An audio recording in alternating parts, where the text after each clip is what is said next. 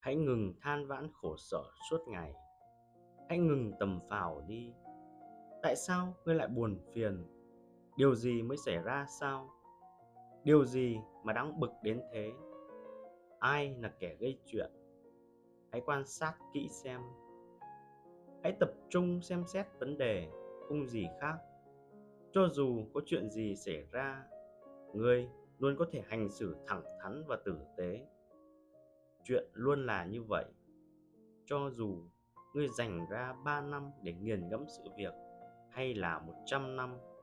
Trích suy tưởng của Marcus Aurelius. Nhiều người thường phàn nàn về số phận hẩm hiu, sự bất công của xã hội, hay chê trách lỗi lầm của người khác. Những việc đó đều thật vô nghĩa, vì ta không thể kiểm soát chúng. Ta chỉ có thể kiểm soát suy nghĩ và hành động của bản thân. Vì vậy, hãy ngừng đổ lỗi, tập trung quan sát vấn đề, tìm ra giải pháp hợp lý và hành động dựa trên phẩm giá của bản thân mình.